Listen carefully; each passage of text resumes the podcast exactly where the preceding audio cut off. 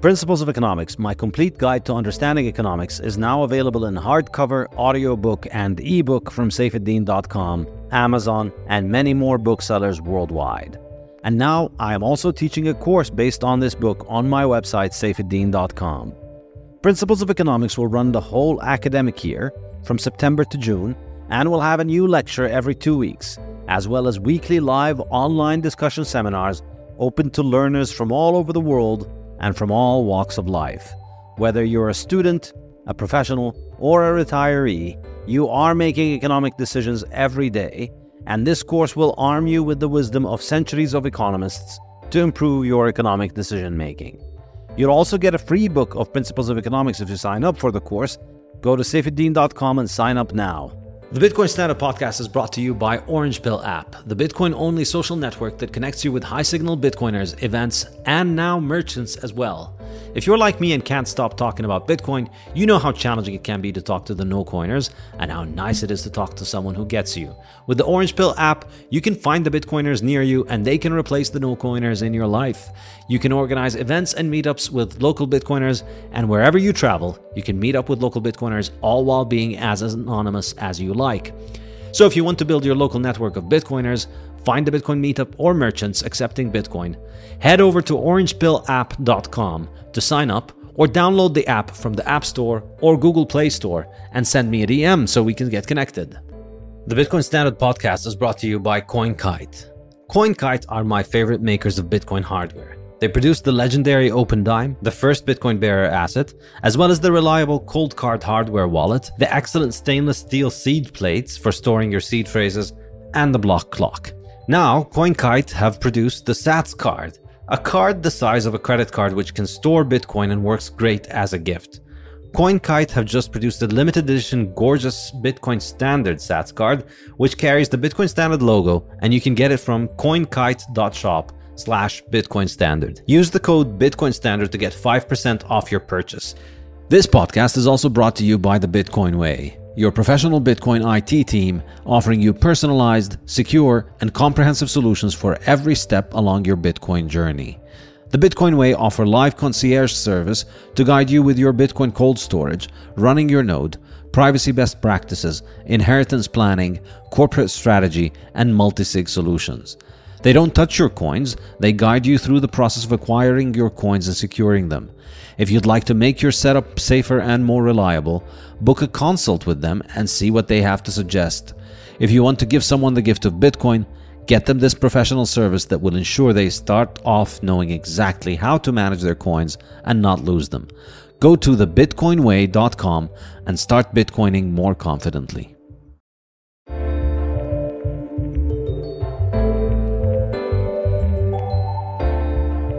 Hello and welcome to another episode of the Bitcoin Standard podcast. Our guest today is Thomas Nelson. Thomas Nelson has an MS degree in electrical and electronics engineering, and he's been involved in tech and software for many years.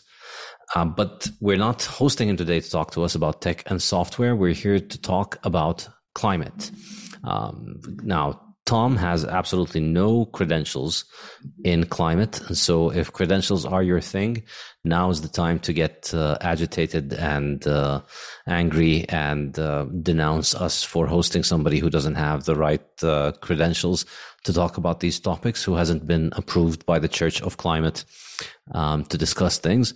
But if you care about thinking about things, um, you care about ideas rather than credentials, and if you'd rather use your brain than uh, trust people who tell you their authority um, supersedes what your brain says, then you might want to stick around. Uh, Tom has a blog and uh, is pretty active on Twitter.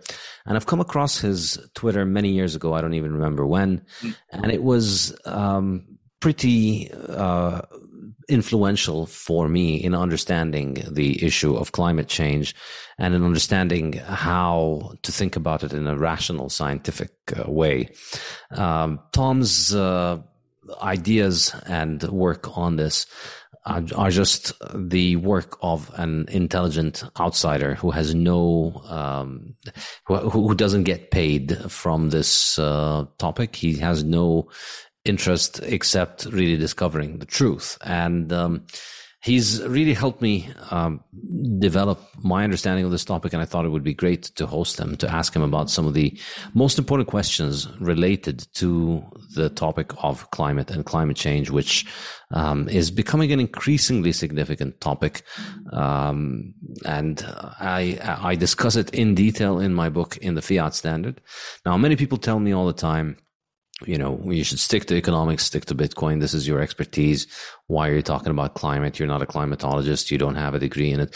And even though I kind of do have a degree in this stuff, I obviously my degree isn't what matters, but I think it is extremely related to the topic of money and Bitcoin because I think, um, you know, the conclusions of climate science and the uh, conceived um, notions of settled science are in many ways extremely important economically. They have enormous implications, and what uh, is being promoted as you know the way to fix the climate has enormous economic implications. And I would say um, it is enormously important for the, understanding the topic of Bitcoin and fiat money because a, uh, the fiat money is what finances this science. And I think it's a great example of uh, how the scientific process gets corrupted with the use of uh, fiat money instead of science being open to competition and having a free market in ideas. We have scientific authorities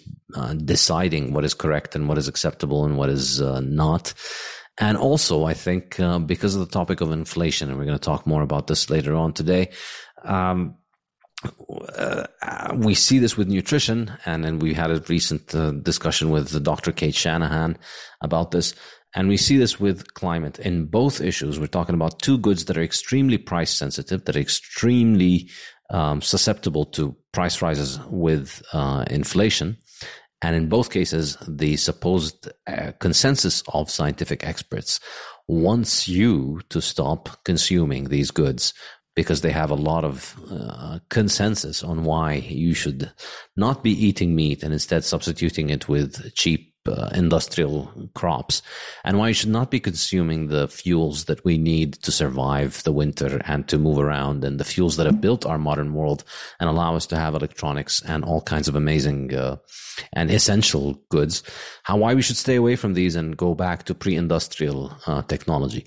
In both cases i think um, the, the, the impact of inflation is felt at the production of the science, but also at the conclusions which lead us to move away from um, from the things that uh, are pretty price sensitive. So I think climate is totally up your alley. If you're interested in Bitcoin and money and inflation, if those topics interest you, I think you should pay more attention to climate and then just uh, listen to what you know the consensus says. So, uh, Tom, thank you so much for joining us. Good to be here. Thanks for having me on. So, first of all, could you tell us a little bit about your background and um, what gives you the audacity to opine on something in which you are not a credentialed expert? Yeah, I am not a climatologist, but I, I have that tech and software background that you mentioned. And uh, I got into uh, looking at scientific debates back in 2005 with the ivory billed woodpecker rediscovery. There was a peer reviewed paper that came out with uh, 17 authors. And for a while, people believed that they had rediscovered this extinct woodpecker. And I'm a bird watcher, and I just took a look at the evidence for myself. And right away, when I looked at the evidence, you could see that they didn't have really any evidence. They had uh, people had heard some sounds and they had a blurry video and they had a picture of an ivory bill that was six pixels. It was only six pixels, black and white pixels, and that was supposed to be evidence that they had rediscovered an extinct bird. And that kind of blew my mind. So I heavily got involved in blogging there, and uh, Jack Hitt uh, actually wrote up uh, in his book a bunch of amateurs. He wrote a chapter on uh, how this got debunked by amateurs because the professionals had believed in the, uh, the rediscovery. But uh, I checked into it, and on my blog, a lot of people also looked at the evidence and commented and just kind of ripped apart the evidence. It's examples of uh, it's an example of amateurs that are able to just directly look at the evidence and um, debunk something that's just simply not true. So anyway, um, later in that debate, a meteorologist um, told me there's a lot of uh, parallels between that debate and the global warming debate. So for the last 15 years, I've been looking at the global warming debate, and it's very similar again in that the evidence uh, is just not there at all for the climate crisis. If you look at every single bit of their claims, if you look um, for hurricanes, polar bear populations, uh, crop yields, etc. If you actually look at the data, there is no climate crisis. So amateurs uh, are able to look at the data and debunk that one too. Yeah, so obviously this is a very big claim. Most people think, yeah. you know, 97% of scientists agree it's a crisis. If we mm-hmm. don't do anything, um, all kinds of vague uh, doom mm-hmm. is going to hit us. You know, the earth is going to boil or the oceans are going to boil and sea level is going to rise. Um, but I think you've in your blog you've got um, six what you call six flawed assumptions, which are basically taken for granted by most people. They think of these as just being um, uh, a given. But I'd like to walk through these because I think these are very, very fundamental building blocks of trying to understand what is going on in the issue of climate.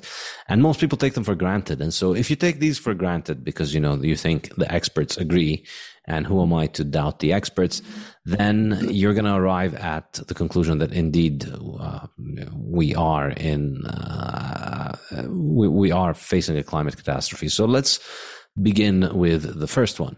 The first one says the Earth is currently too hot. Is the Earth too hot? No, it is not too hot. And um, you can look at uh, human history to see that um, humans have always done better in warm periods, and they've historically been called optimums. And humans have struggled in cold periods. There's uh, they've had uh, problems with crop yields and disease, and uh, a lot of other problems in uh, cold periods. And during the Little Ice Age, uh, witches were burned because uh, things were crop yields were low, and a lot of bad things were going on, and um, life just wasn't as good in cold periods. So the whole idea that the Earth is currently too hot is is not true. And then if you go back before human history, uh, it was warm enough for crocodiles and palm trees up in the Arctic. Uh, so naturally, the Earth has been way warmer than it is now, and uh, life still did just fine.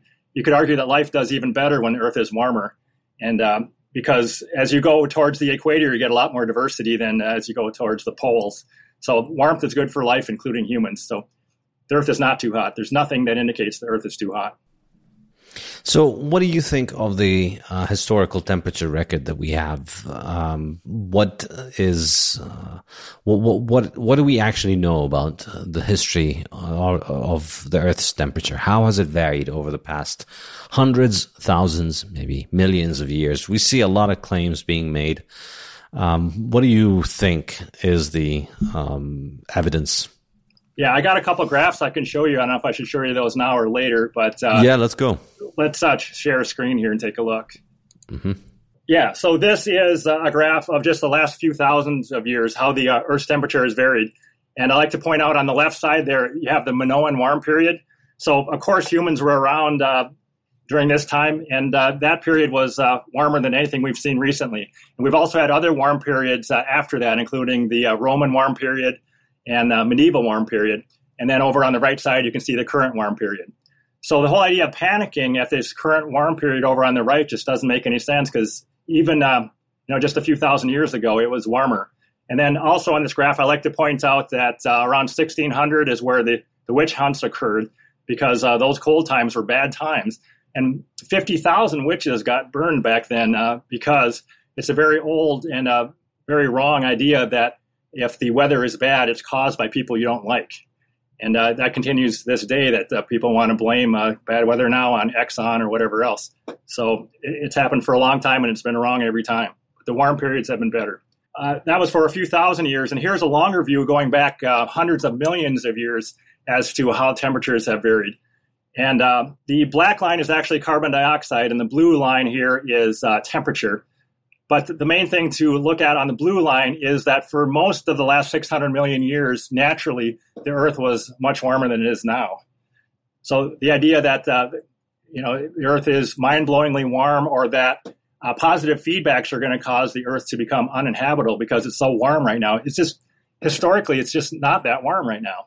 And while we're on this graph, I wanted to point out something very important about carbon dioxide. While we're here, this black line is the uh, the carbon dioxide line They've tried to figure out uh, how much CO2 was in the air in parts per million. And uh, everyone agrees that uh, back here a few hundred million years ago, there were thousands of parts per million of CO2 in the air. As, as, we get down here to the right, we have uh, just a little over 400 parts per million right now of CO2. So the whole idea that the air is filling up with carbon dioxide, that uh, it's uh, unnatural to have so much carbon dioxide out there is totally untrue. We have uh, we're closer to having not enough CO2 in the air than we are to having too much CO2. I wanted to mention that while we're here. Yeah. Now, um, let me be a little bit skeptical here. Um, just how good is the evidence that allows us to extrapolate what temperatures were like hundreds, thousands, and millions of years ago? Because I see that there seems to be consensus, I think, even among the skeptics. Like if you showed some of these charts to the skeptics and the, what I like to call the hysterics, the people who think the sky is falling and the oceans are boiling, they tend to agree. You know, it's actually quite remarkable that there isn't much disagreement about what temperatures were like a hundred million years ago which I find a little bit odd because, you know, we don't have uh, reliable records from 100 million years ago or, you know, even 400 years ago, um, to, to be able to tell with any kind of certainty about what the temperature was like and what the atmospheric CO2 was like. So what do you think of the quality of the evidence for these kind of very long-term graphs? I completely agree that the best you can do when you're going back in time, not very far in time, is uh, it's more of a guess than it is uh, precision. Because NASA says they don't even know the global average temperature right now. There's maybe uh, it might be off by a couple of degrees Fahrenheit. So with all our modern technology, we don't really know what the global average temperature is. So if you're asking us what was the temperature on average on Earth of 500 million years ago today, uh, it's more of a guess than anything else. But they can use fossils and figure out if they can if they can find a, uh, tropical fossils way up by the poles, et cetera. And uh, like under the Antarctic ice, there's uh, evidence of life under there, so it must have been way warmer a long time ago there. But uh, I agree with you. If you're trying to uh, specify exactly either how much CO2 was out there or exactly what the temperature was, I don't think anybody knows. Especially, uh, I wanted to mention with uh, trying to figure out carbon dioxide. Some people think that at the poles, if you just take an ice core and you get ice that you think is 800,000 years old, and find an air bubble in there, and you're supposed to be able to tell how much CO2 was in the air globally using that ice bubble.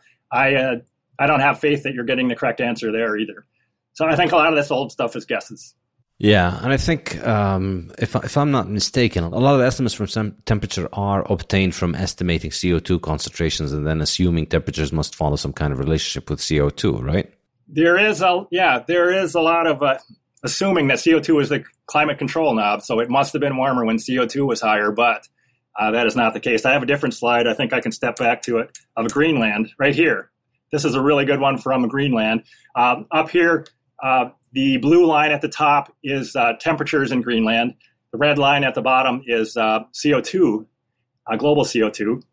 And um, you can see that throughout for thousands of years, the carbon dioxide is going up while the temperature is more is going down. So this whole idea that CO2 is the climate control knob, there's all sorts of exceptions. Sometimes it's going up when when the temperature is going up, but a lot of times it's not. So there's all sorts of other things that are happening, and just assuming that uh, if you know the CO2, you know the temperature is just no way. You don't. Yeah, but so to, to get back to the temperature, uh, the historical temperature. So I, you know, I, I think it's it's reasonable to be skeptical about this data. I think uh, I agree with you on that. But we do know for a fact that fossils exist in the Arctic. We've seen fossils in the Arctic, and you don't see a lot of living creatures today. So it's pretty clear that things were much warmer at a certain point in time back then. And we also have historical records from a few hundred years ago uh, where you know things like uh, the the Thames River in London used to freeze. Uh, so this this is well documented. People have written about it. It used to happen every winter that the Thames would freeze. Now it never happens, and no matter how cold it gets in London, we haven't had the Thames freeze in what is it in 200 years or 300 years or so something like that i really enjoy yeah. the type of evidence also where uh, they find tree stumps that are only maybe a few thousand years old that are north of the current tree line up in the Arctic. I, I like that type of evidence because there you're not modeling or making any assumptions. You're actually physically looking at a tree stump, and it must have been warm up there, warmer up there for that to happen. And then also uh, those uh, historical records from Greenland, farming in Greenland, and I have heard that there are some areas that are melting out now, and you can still smell uh, a sheep smell from the uh, sheep farms that used to be there, and then they were covered with ice, and uh, now it's warming up enough to to uh, unearth some of that stuff.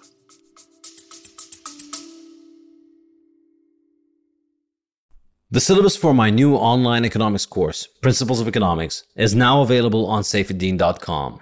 The course will take place over 18 lectures, each based on one chapter from my new book, Principles of Economics, which will be available for free as an ebook for everyone registering for the course. Lectures will be released once every two weeks on Mondays, starting on the 25th of September 2023, and will be available in video and audio format. Live discussion seminars will be held once a week on Thursdays at alternating time slots, 12 hours apart, to ensure learners can attend from all over the world. I'm happy to announce that I have set up my new publishing house and online bookstore, The Safe House, which will be publishing and delivering the best Bitcoin and Austrian economics books worldwide in hardcover, audiobook, and ebook formats.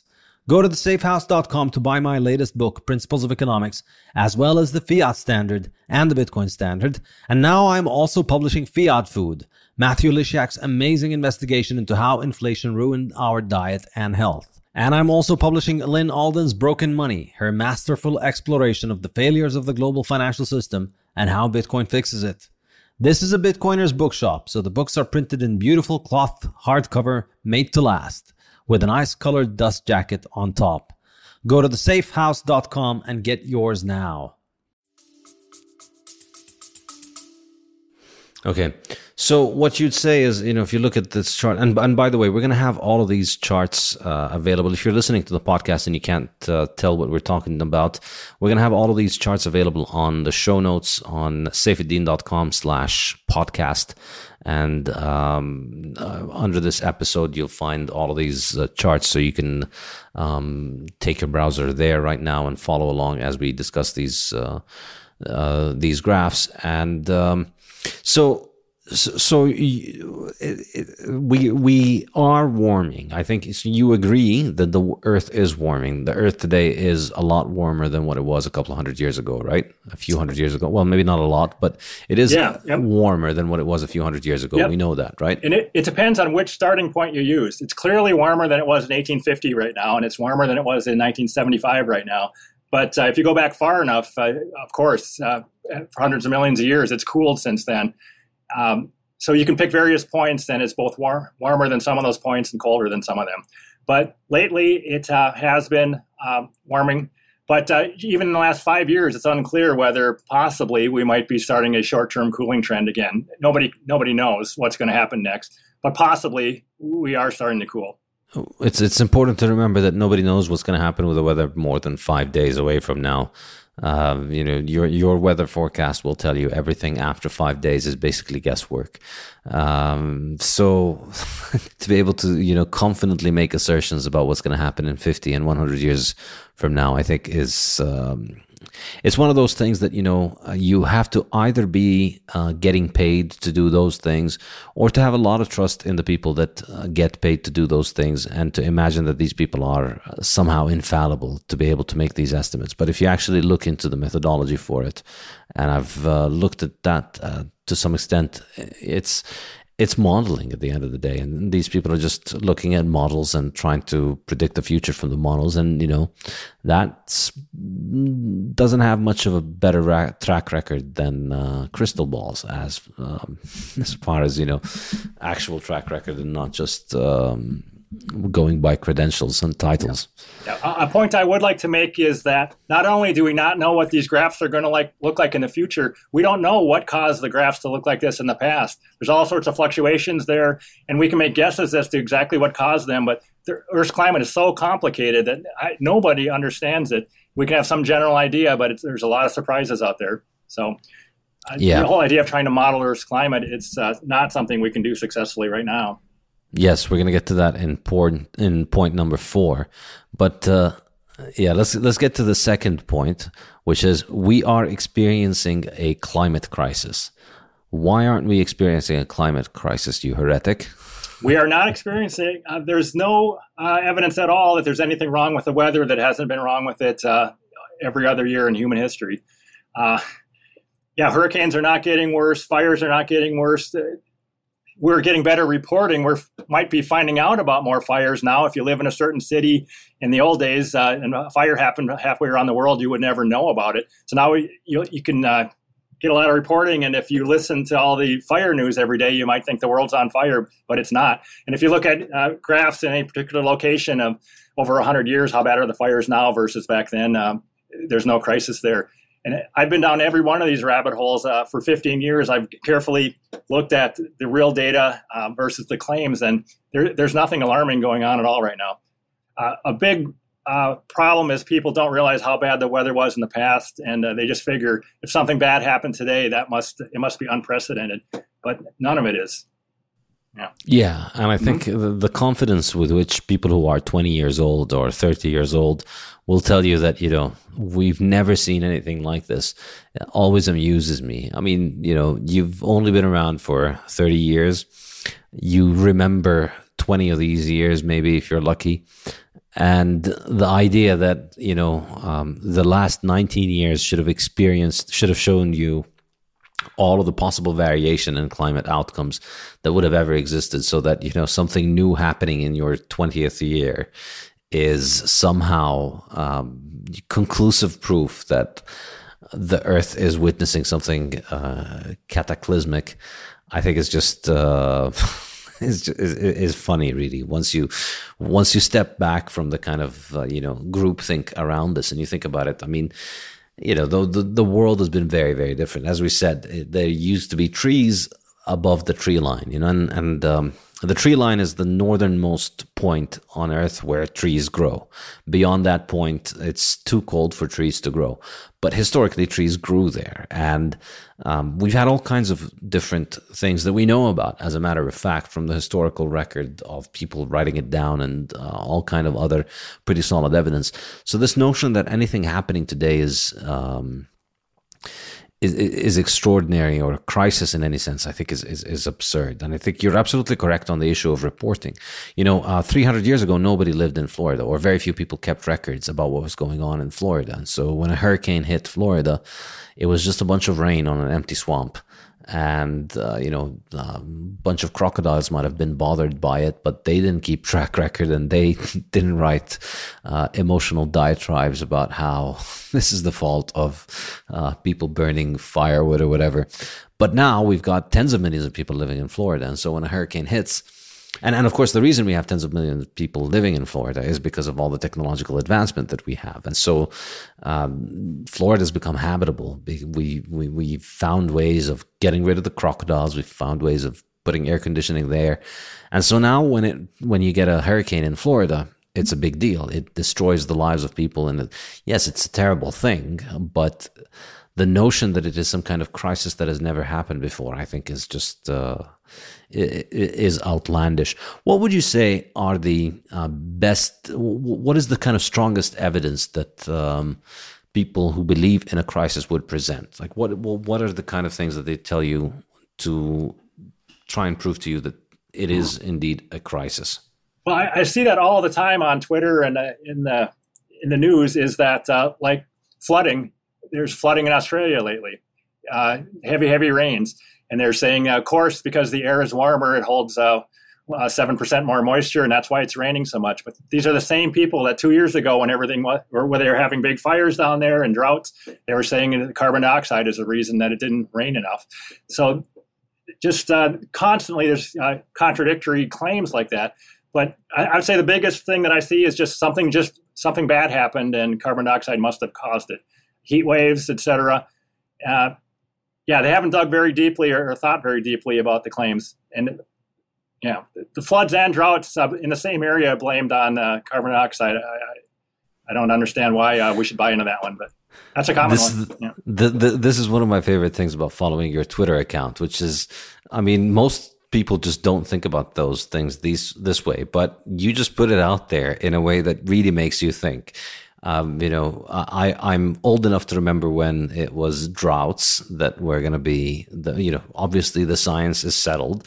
More CO2 is going to lead to magical things happening in the atmosphere. And then we get droughts.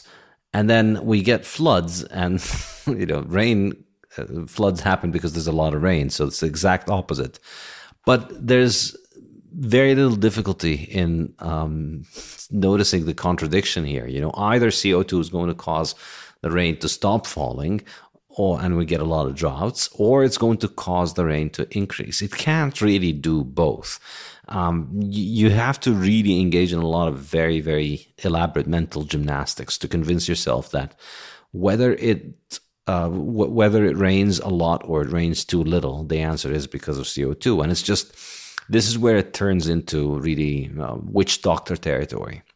It's, it's, it's, it's, it's unfalsifiable. There's, you know, the weather's always going to change. There will always be a place in the world that is getting um, that, that is recording a record in rain. You know, we record, there are tens of thousands of cities around the world.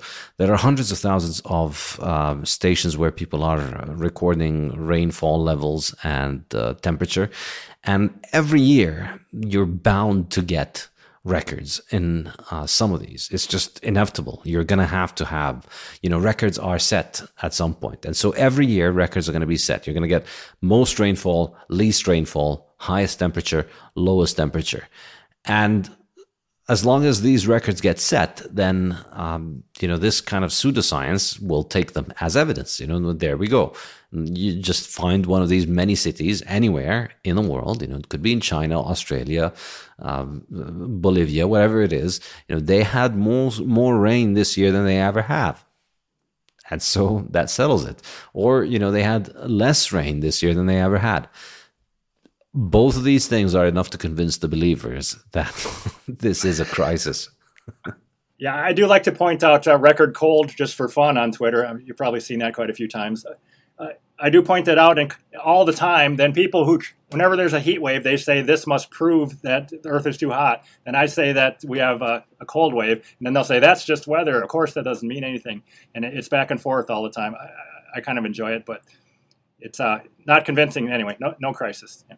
Yeah, actually, that's. Uh, let's take a little bit of a detour to talk about the um, climate versus weather dichotomy. So basically, when it's it's it's hot and uh, it, it's it, it's it, it goes along with global warming, then that's the climate. But when it's cold, it's just the weather, right? yep, I've heard that so many times. Yep. So what what is the difference between climate and weather? Could you explain the difference between the two? Well, uh, standard definition seems to be that it's climate uh, over a 30 year period, then it's climate. You know, over uh, shorter periods, then it's weather. That's the most common uh, definition I've heard. Um, I was going to mention that when you're talking earlier that I'm old enough to remember the 1970s um, global cooling scare. That there really was a, a, scare in the media. I don't know what the scientists necessarily were saying, but for sure in the media there was a lot of talk about how uh, Earth was cooling because it was, and it was uh, very cold, and uh, they were extending that off into uh, the future. Was uh, an ice age was coming. That turned out to be wrong, but it was cold enough in the 70s so that in Ohio there were people that were snowmobiling and uh, right past the um, chimneys of houses. It got it, it, did really, really uh, get much colder in the 70s, and uh, but then it turned around, and no one knows exactly why. But it was not humans that caused the cooling or the warming; it was something else. Yeah, I think I, I definitely agree with you on that. All right, so the third one, the third flawed assumption is that the weather is getting worse. Why do you think the weather's not getting worse?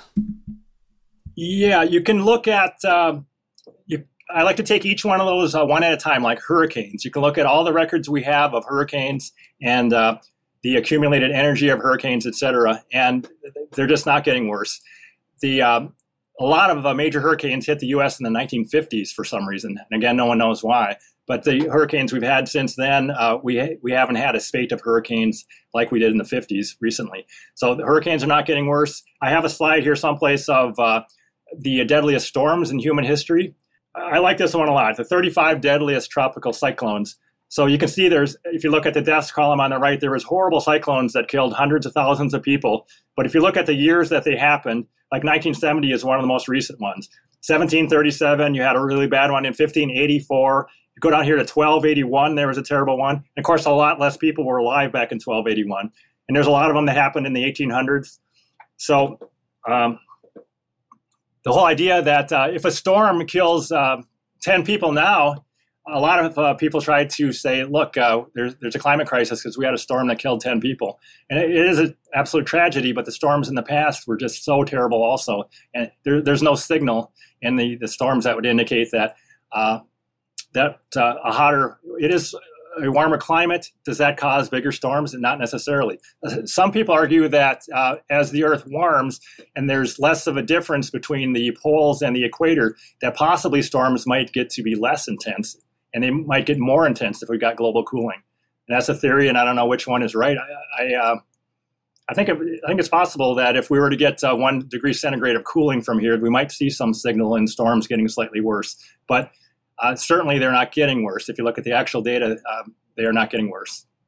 And that, that's true of so many other things. Go ahead. Yeah, I think, and I think you know the, the key point which um, Alex Epstein always uh, makes uh, is what he calls climate mastery. I think this is something that is ignored, um, and and Alex Epstein really makes a very compelling case for the import. And we've had Alex on this show a couple of times before, Alex makes a very compelling case for why you know even putting aside all of the um, uh, scientific evidence about what is actually happening on happening with the climate, the case for um, using fossil fuels uh, is enormously compelling, uh, regardless of what you think of the evidence, because the reason that uh, storms and cyclones don't kill as many people as they would have killed before is because of all of the incredible and amazing and previously unthinkable technologies that we use to build our modern world and our infrastructure, and that is largely thanks to fossil fuels. And I think you know the um, the biggest blind spot that uh, climate fanatics, climate change fanatics have, is that they ignore just um, they, they think it's the metaphor that I like to use is they think changing the energy sources that humanity uses is a design choice, like changing the color of your iPhone. You know, it's just it, it's like if we could only stop using black iPhone cases and all switch to white iPhone cases, we could fix the weather and it's it's I think a testament to just the level of naivety and ignorance particularly among the very educated, because it's usually university graduates and um, even you know PhDs who have this enormously enormously simplistic view of the world, wherein you know if we would just uh, switch off the supply of gas, coal, and oil and substitute it with wind, solar, and angel farts or something, then we could just stop the weather from going bad. And of course, this misses the point that, you know, if, if you've got any kind of engineering background, you're an engineer, and I studied as an engineer. And I think, uh, you know, I'm not an engineer, but I'd like to um, ride the coattails of engineers and call myself one because I appreciate engineers a lot and I like the engineering way of thinking.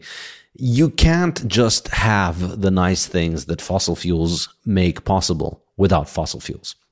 We can't have steel reinforced houses without producing steel, and we can't just produce steel with seventh century technology that is windmill. You know, we we I mean we could, but we can't um, we can't make anywhere near as good the steel that we have uh, with that technology. You look at how steel is produced; it involves enormous quantities of coal.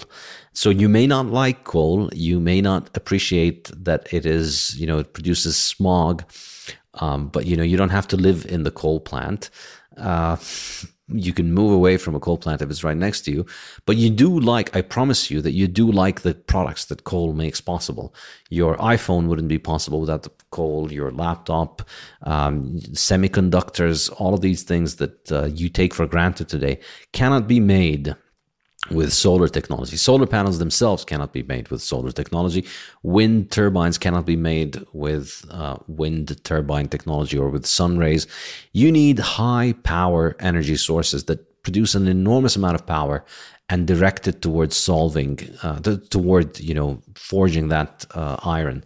And so having those fuels allows us to have those houses that can survive a lot of these things that would have killed your ancestors uh, 500 or 5,000 years ago.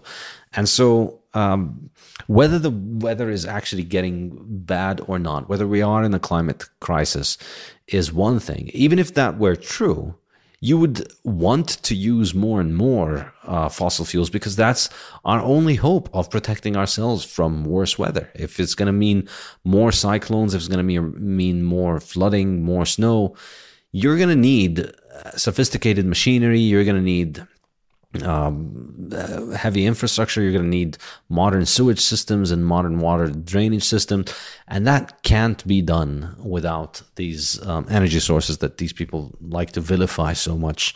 Um, usually using those energy sources. You know, my my my constant um, response to all of those people is, "I'll consider your opinion when you're able to tweet it to me without."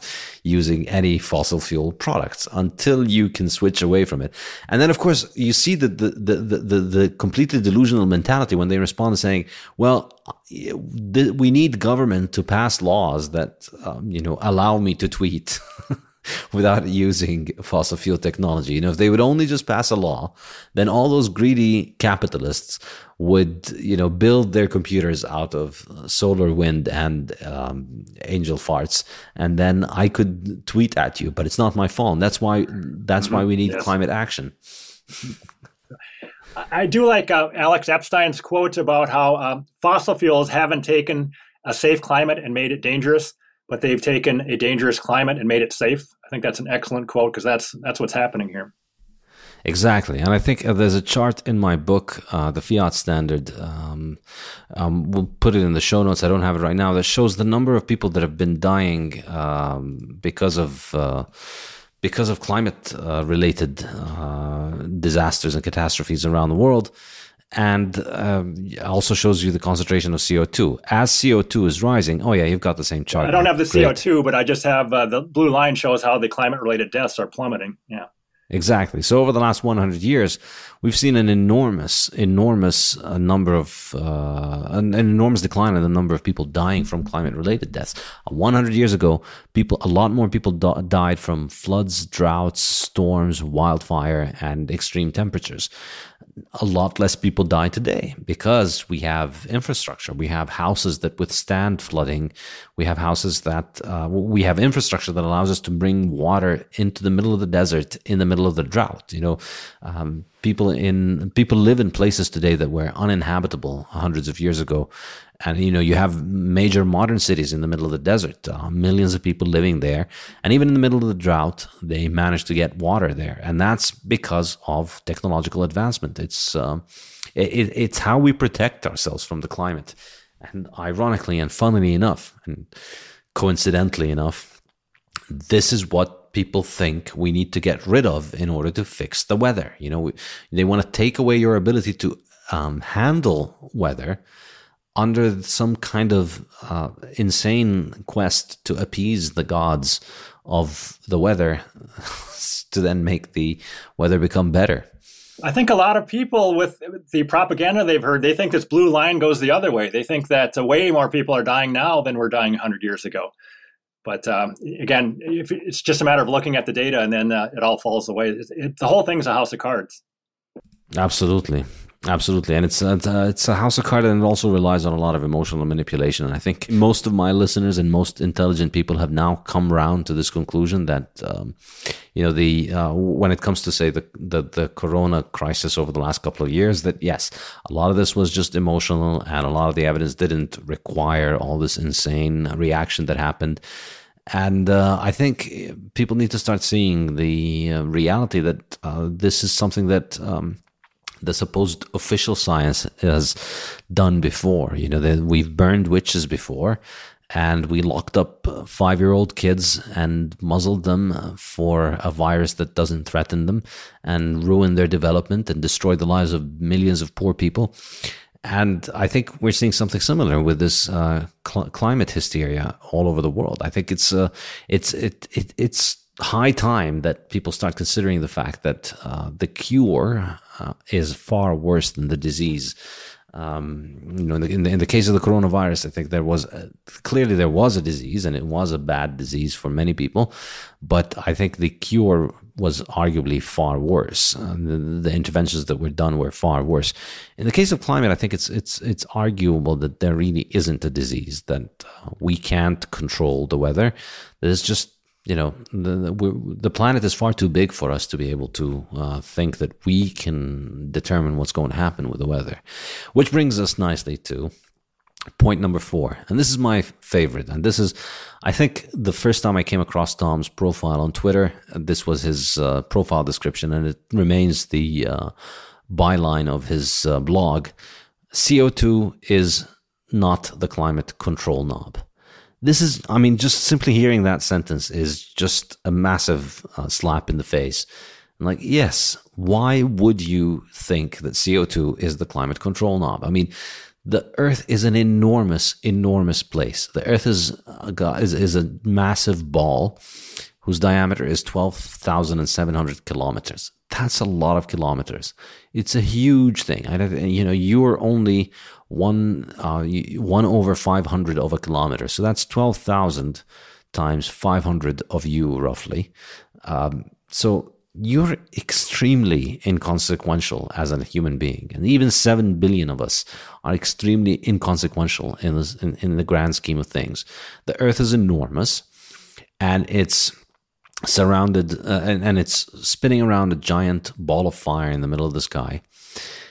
And the notion that we could just set the temperature of this earth with CO2 is absolutely amazing. And why would anybody even believe that? Why would you think that this is the most important factor determining a temperature? So tell us more. Why is CO2 not the climate control knob?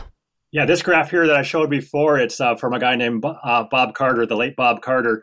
And I think it nicely lays out the, the fact that I mentioned before that uh, for long periods of time, the uh, temperature of the Earth and CO2 can go in opposite directions.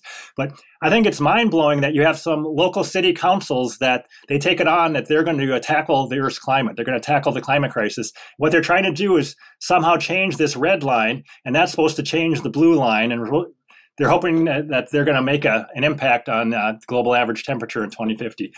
But what I think is uh, everybody's efforts put together and all the money that's spent, et cetera, uh, I'm highly doubtful that there'll be any measurable impact on the weather or climate in 2050. Everything put together. You can spend trillions of dollars or uh, go all nuclear even, and I don't think there's going to be a measurable difference in 2050. Um, so because it's not the control knob, as you mentioned, there's all these other factors. I think solar factors are very are, are bigger and uh, there's uh, ocean currents and all sorts of things are going on, volcanoes, and um, the whole idea that it's the control knob is uh, there's no evidence for it, and we have a lot of evidence now of uh, CO2 levels and temperatures, and you, you can't see where the as the CO2 levels change, the temperature uh, change as a result. Yeah, I think this is uh, th- this is I, I, think the sun is the uh, major one, and there are there are a bunch of uh, scientists who have written extensively about how it is the sun that is the main driver. What do you think of that? Uh, I agree. I think it's tremendously complicated. There's a uh, brilliant guy from Israel, uh, Nir Shaviv, I believe his name is. Um, he has uh, some some theories on how um, changes in the sun change cloudiness on Earth, and um, I think that, from my perspective, is uh, one of the theories that's most likely to prove correct in the future. That changes in the sun uh, changes Earth's cloudiness, and that is a huge factor. Uh, that really uh, makes a big difference as to how warm it is on Earth.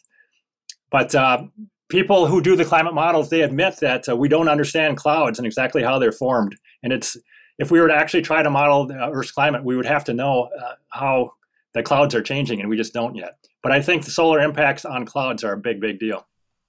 Yeah, and I mean, you just need to stand in the sun and then watch a cloud come between you and the sun, and you immediately feel much colder. Like you'll you'll quickly see notice a several degree difference in temperature. So now just imagine how significant that is on a planetary level where cloud cover is just enormous. We have enormous amounts of clouds covering the earth all over.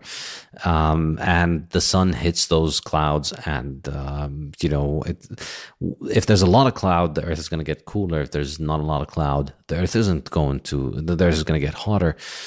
And it's just, I mean, if if you snap out of the um, programming that wants you to think the CO2, I mean, just think about it. CO2 is just so tiny as a, a, as a percentage of the atmosphere. So, and and this is something that people don't uh, get. Like, uh, uh, p- people think CO two is increasing and rising to these enormously dangerous levels, but the reality is we're currently at 420 parts per million. That's the concentration of CO2. So every 1 million molecules in the atmosphere 420 of them are CO2. So you look around, you know, the clouds are so enormous, the sun is enormous, all kinds of other things going on, the wind and the wind patterns and the currents. It, it, it, it's, it's absolutely astounding that you would think that 420 parts per million CO2, and, and really all we're talking about, all of that has happened since the beginning of the industrialization is that we've gone from 280 parts per million to 420 which is really a very very tiny uh, you know we've gone from very tiny to very tiny concentration. And the idea that this is going to um, affect the temperature of the earth more than the sun and the clouds and wind currents is just very very very difficult to um, very very difficult to to believe logically wouldn't you agree? I, I, absolutely would agree. And one fact I do like to bring up that as you and I are talking here, we're exhaling about 40,000 ppm of CO2. So uh, it's a factor of 100 there. And the uh, around in my room right here now, there might be 3,000 ppm. Um, and uh, so it varies a lot. And I did want to mention, though, that um, even though the CO2 is not the control knob, it is really good plant food. And uh, when uh, people want to increase the uh, the rate of the, which the plants grow in the greenhouse, they might put 1,500 parts per million of CO2 in, into the greenhouse. So uh, I think it, CO2's effect on Earth, uh, the greening of plants and the uh, increasing of crop yields is actually that, that's an actual uh, factor that you can measure. And uh, if you're tweaking it just to try to change the temperature, you're probably not going to be able to measure that. Yeah, and you you did have a picture about that, a slide you wanted to show us about the uh, growing of crops. Yeah, so here is uh, an experiment done uh, growing trees at d- different levels of carbon dioxide. The left side, the tree is short, uh, growing at 350 ppm, and as you add more uh, parts per million and uh, grow the same tree, it gets much bigger. So even at 800 parts per million on the right, the tree is way bigger. And of course, that applies for uh, corn and wheat and all sorts of our food crops. And crop yields are way up, of course, over the last 100 years, and there's all sorts of reasons for that. But the additional CO2 is actually part of the reason why the crops are doing better and the increased growing seasons are better too. Yeah. Yeah, I know. I know NASA in their on their website they have an article in which they uh, talk about how um, CO two is helping uh, uh, greening. But how strong is that evidence? How do we know that it is actually CO two that is helping? Couldn't it just be the fact that um, because we're modernizing industrialization, um, it's allowing us to concentrate in cities and then to spread out. Uh, a, a, lot of the farm area and a lot of the rural land is being converted into forested land as a result of urbanization. Do you think that might be um, that might be the driver, or how convinced are you that CO two is actually helping? Because it's um, uh, you know, wouldn't you be skeptical of that claim too? Yeah, I would be skeptical of how much it's helping if they tried to say it's 75%, but it is a positive factor. I, am confident of that. Just because, uh, like I said, if you're growing plants in a greenhouse, you add additional CO2. And uh, somewhere here, uh, I might have a slide and I might not about uh, corn in a growing uh, cornfield. It sucks up all the available carbon dioxide uh, nearby. So if it in the morning, if there's 420 ppm out there in the cornfield, it might be down to 200 ppm because on a on a day when the corn is growing, it's, it's sucking up carbon dioxide like crazy. It's a very big factor in uh, how fast the corn's growing. And um, I think Patrick Moore argues that uh, Earth's CO2 uh, without humans was continuing to go from thousands of ppm, and as plants were sucking it up and it wasn't getting returned to the atmosphere, there was getting to be less and less of it. And he argues that maybe the presence of humans has actually been a big deal in that we're uh, burning some fossil, we're burning fossil fuels and returning carbon dioxide to the atmosphere and getting that number up uh, to a higher level where uh, where plants are doing better. I think if it gets down to 180 or so, a lot of plants really struggle. So it could be argued that uh, us putting that CO2 back there is, is uh, really helping. So. Yeah, um, we've had uh, Patrick Moore here, and he, he, he did make that case, and I think it's uh, it's it's a pretty compelling case. I think um, you know, as you said, if CO two drops too low, we we're in trouble. We're going to have a lot of trouble growing crops. So uh, it does seem like it is a good thing that the concentration of CO two increases, but Um, I think the other thing that is interesting, and this is where I um, I think you know recent evidence has just been absolutely um, fascinating about this. When how do we really know that it is our action that is increasing the concentration of CO two in the atmosphere? Um, so yes, we are emitting a lot of CO2 because we're digging up a lot of hydrocarbon fuels from under the earth and we're burning them and we're releasing them into the atmosphere. And it also happens to be that the uh, atmospheric concentration of CO2 is increasing. So the correlation is there, but um, how do we know that this is actually causal? Because um, it could well be the case that we our actions don't really determine the level of CO2 in the atmosphere. And also, um, it could be the case that these are just natural cycles that take place around uh, the Earth, and you know, uh, maybe it is changes in the temperature, maybe it is uh, changes in solar activity, um, maybe it is something about the Earth's trajectory or whatever that is causing these kind of changes in CO2 concentration, regardless of what we're doing. So that, uh, yes, we're emitting a lot of CO2, but the concentration of CO2 is going to find its way um, into settling into a certain uh, range, regardless of what we do, because the Earth is extremely complex. The Earth's atmosphere and the biosphere is extremely complex. So, um, you know, the plants can absorb more CO2 or they can absorb less CO2. Um, it can get absorbed or it can escape the atmosphere, perhaps. All kinds of different things can happen, um, wherein our contribution ends up being completely insignificant. And the reason I think this is something worth considering, even though I don't find many people making this making this claim, um, we saw this two years ago when the global lockdowns happened. We had basically a shutdown of global aviation, which is an enormous contributor to CO2 emissions. And we had a shutdown of uh, car, uh, automobile uh, uh emissions. So not total, obviously. You know, some airplanes, uh, cargo planes, and a lot of cars still moved around, but there was an enormously significant reduction in the amount of CO2 emissions taking place as everybody was locked at home.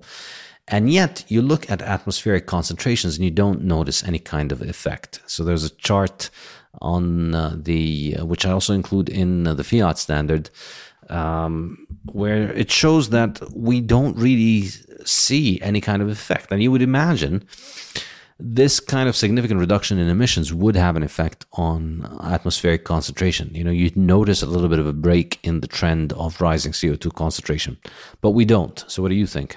Uh, yeah, I think that is a great point that you bring up. And I actually do have uh, some of the same questions that you have about that. So, not only is CO2 is not the climate control knob, and humans might not be the CO2 control knob either. And there, I have seen some studies where uh, people did direct air measurements of carbon dioxide a long time ago, like maybe 1900 or before that. And a lot of these measurements that they uh, they produced back then were surprisingly high they're, they're supposed to be stable at 280 for a long time and it was supposed to evenly go up to 420 but there's a lot of measurements back there that didn't fit that curve at all and either those measurements are all wrong or co2 is doing something different than we think it's doing. So i think you make a very good point and uh, we can't run the experiment again run the last 100 years without any humans on earth and see what co2 does.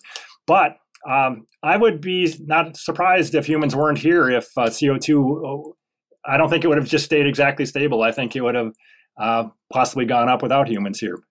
Um, there is a guy named Tom Segalstad, I believe, who talks about how uh, a lot of CO2 that's in the air ends up uh, forming into, I believe, calcium carbonate, calcium carbonate in the ocean and just falling to the bottom of the ocean. So there may be uh, other sinks that we're not really aware of. Uh, there, there's so many things happening with CO2 that's not just a matter of if humans emit more, then uh, it's going to stay in the atmosphere. Like filling up a bathtub. It's not like that. If we admit it, uh, maybe more will get uh, sunk. And uh, the uh, anyway, that last 140 ppm might not be due to humans. They do say that they've done some isotope ch- uh, testing, and somehow using isotopes, they pinned it on humans. But uh, that may or may not may or may not be true. I'm not sure. Okay. Um, yeah, I think I think that's fascinating. But I think you know here. Um, uh, you know the, the, the onus of proof is not on the um, is not on the people who uh, like you and me think there is no crisis. I think this is just another. Uh, it, it's adding more burden of proof on the people who think that there is a crisis because not only do you need to convince me that you know the weather is uh, irredeemably broken in a in a way that has never happened but you also need to convince me that that is because of increasing CO2 and that the increasing CO2 is the fault of human beings. And I think, you know, if you just step out of the idea that credentials are what determines truth and you're trying to think of this in a scientific way, you know, scientific as in scientific method, not scientific as in people who get called scientists because governments um, uh, pay them research grants to call themselves scientists, then I think the burden of proof is extremely, extremely uh, difficult to determine. So um, it's, and again, you know, when you throw in the on the opposite side, we're being asked to basically sacrifice the things that make modern civilization possible it's it's very difficult to make the um, you know the, the, the climate crisis case. I think. Um, all right, so that moves us then to number five, which is that climate science is basic physics. Is climate science basic physics or not? No, that, that's one of the craziest claims. I hear that all the time that it's basic physics. And again, they're assuming that if you just uh, add a certain amount of carbon dioxide to the air, you're going to be able to calculate the global average temperature. But anyway, as we've discussed already, there's so many different factors. The idea that you can just use basic physics to figure that out is ridiculous. And why are we even funding uh, climate science if it's basic physics? I've heard some say that the science has been, uh, the basic science of global warming has been settled since the 1800s, but um, it, it hasn't, of course. Uh, like we were talking about, there's all these things going on with clouds and all the other uh, all the other factors. Um, so it, it clearly is not basic physics. It's, it's, clearly tremendously complicated. Yeah, and I think uh, the fact that you can um, illustrate the greenhouse effect in a greenhouse in a laboratory setting is one thing, but extrapolating from that to a giant ball that is 12,000 kilometers in diameter is a completely different thing. I mean, it's just the idea that you could reduce the entirety of the Earth's climate to the effect that you see in a tiny little um, in a tiny little uh, lab setting is just uh, unbelievably reductionist in a way that I don't think survives uh, any kind of scientific critical scrutiny. Yeah. And of course, even in a real greenhouse or in, in a hot car, it's not the actual, it's not CO2 that's causing it to heat up.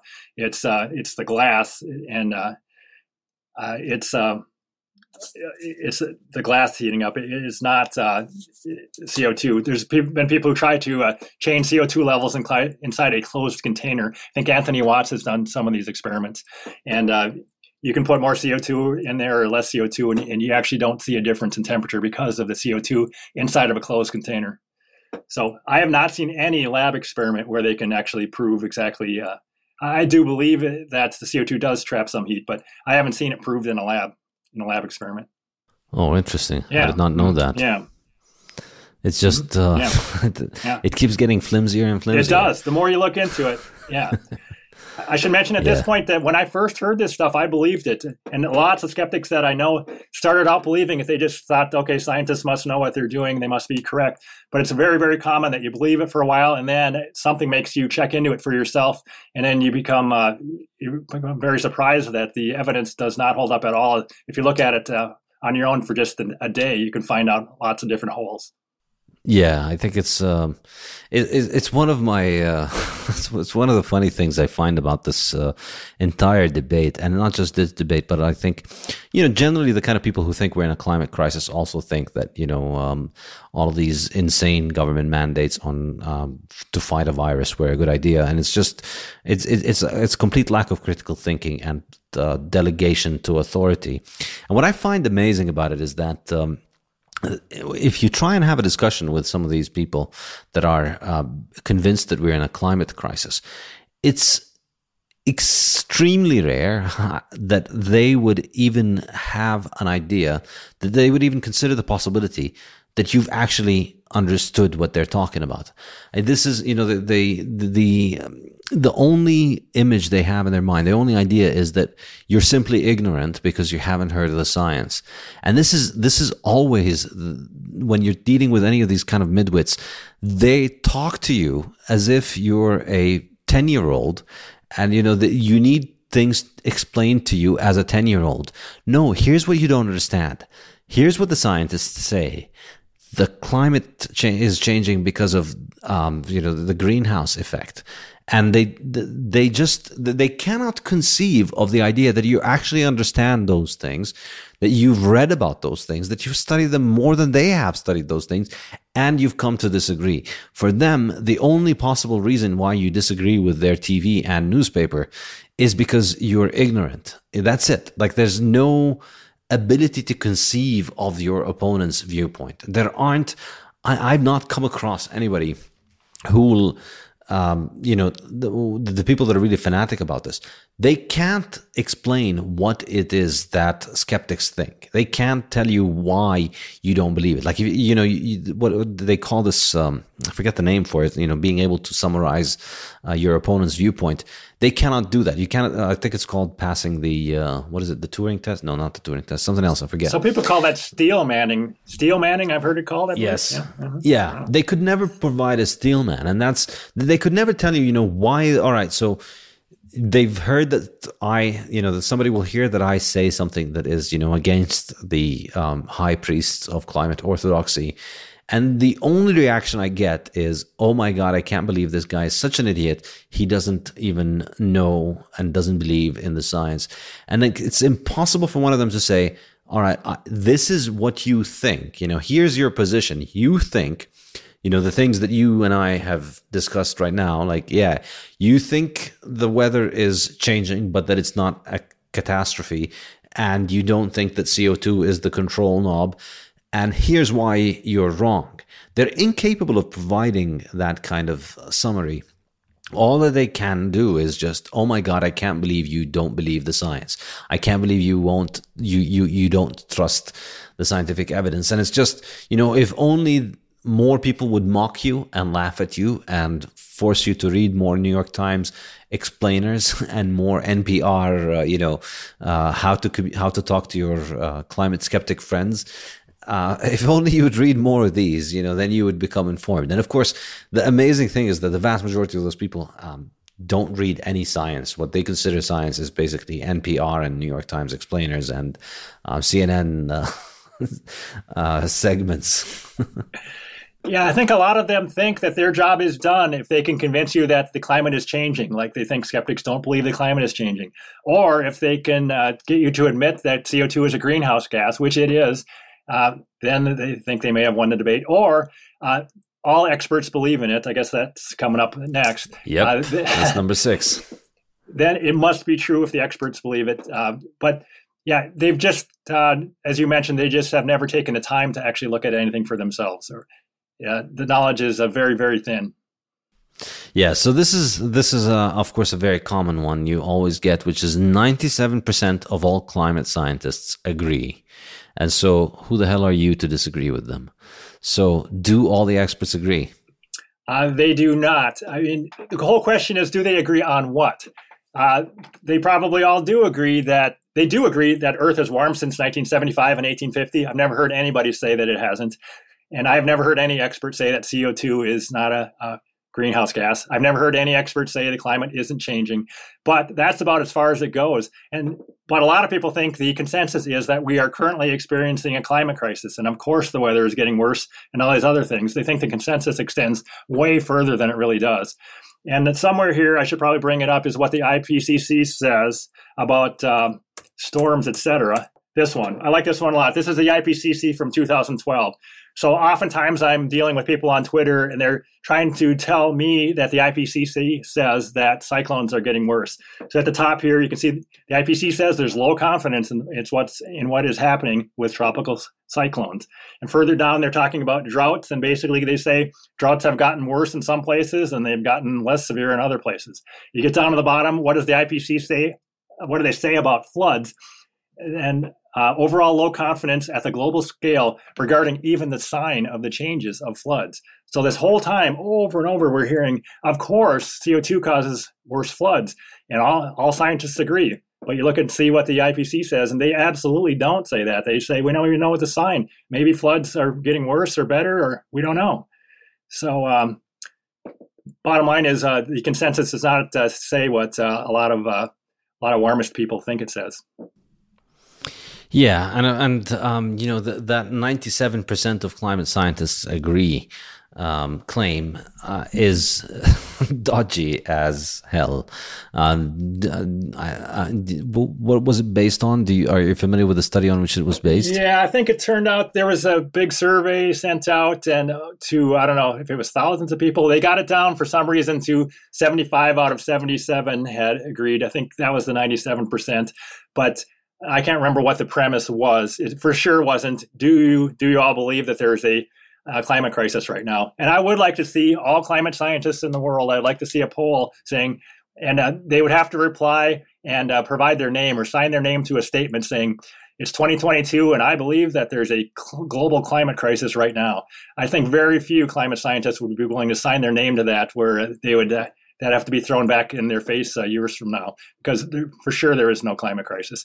And again, um, the number of people who are living as if they believe that that's a big deal too. Uh, almost nobody is living as if they believe that co2 threatens to kill our children.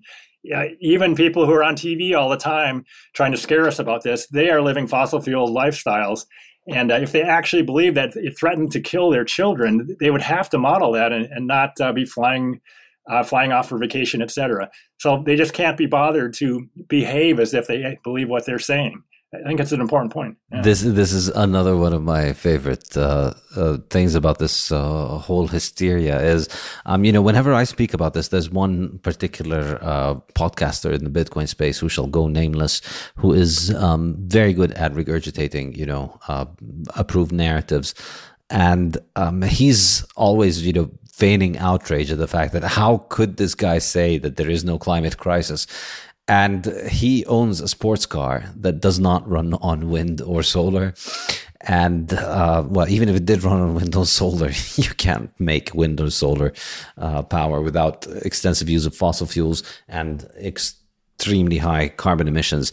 And he conducts all of his interviews. He tr- he flies out to conduct all of his interviews rather than do zoom which you know consumes and emits an enormous amount of co2 and of course i have no problem with him doing the, all of those things but I find it astonishing and hilarious that these people would tell you this is a crisis and they'll harangue you, you know, the, the, the, the, this kind of hysterical, shrewd, um, you know, how dare you say this? It's a crisis. You know, he has no problem with, um, really degrading and humiliating himself by haranguing strangers on the internet for not behaving like this is a crisis. But then he goes and gets into airplanes uh, to do things that can be done over Zoom, uh, gets into a sports car when he could just get on a bus, and emits an enormous amount of CO two. And it's just like if if you really think this is actually causing a crisis, you wouldn't be doing this. Like if you know if you really believed this is a crisis, if you really believe this is going to I don't know, whatever your claims are, whatever you've been programmed to believe recently, um, you know, cause sea levels to rise or boil the oceans or, you know, boil rising oceans or whatever it is, gonna destroy the climate for your children, it's gonna make Earth unlivable for your children.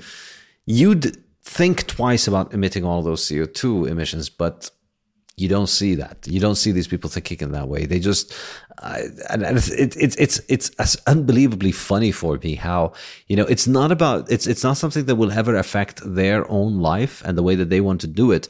It's just something with which they harangue others. And it's, it's the same thing with the coronavirus. You know, you see it with all of these, some of the, you know, all of the politicians that were the most, um, fanatic about enforcing mask mandates and making children wear masks and enforcing all kinds of insane stuff about lockdowns.